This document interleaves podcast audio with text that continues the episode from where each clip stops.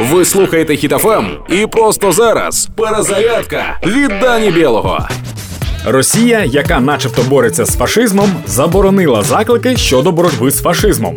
Росіян затримують через заклики до миру та проти війни. В'язали людей просто з аркушем без будь-яких написів, з написом одне слово. А нещодавно затримали чоловіка, який підняв над головою ковбасу, у назві якої було слово мір.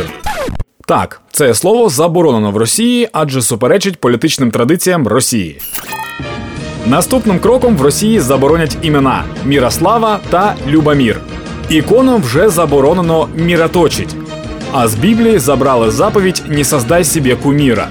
Стосовно адміралів, їм заборонено вдягати кашемір та бачити міражі. Але не все так жорстоко. Росіянам можна сміритися і умирати, бо це не заборонено Владіміром. Наприкінці цієї рубрики я зазвичай розповідаю, яка в нас чудова країна. Та кожен, хто мене чує, знає про це. Кожен з вас робить її такою. Тож сьогодні просто слава Україні, слава героям, слава нації, смерть ворогам. Проект Перезарядка на Хітофем від Дані Білого. Слухайте на сайті HitFM.ua та у подкасті «Хеппі ранок» на Google Podcasts та Apple Podcasts.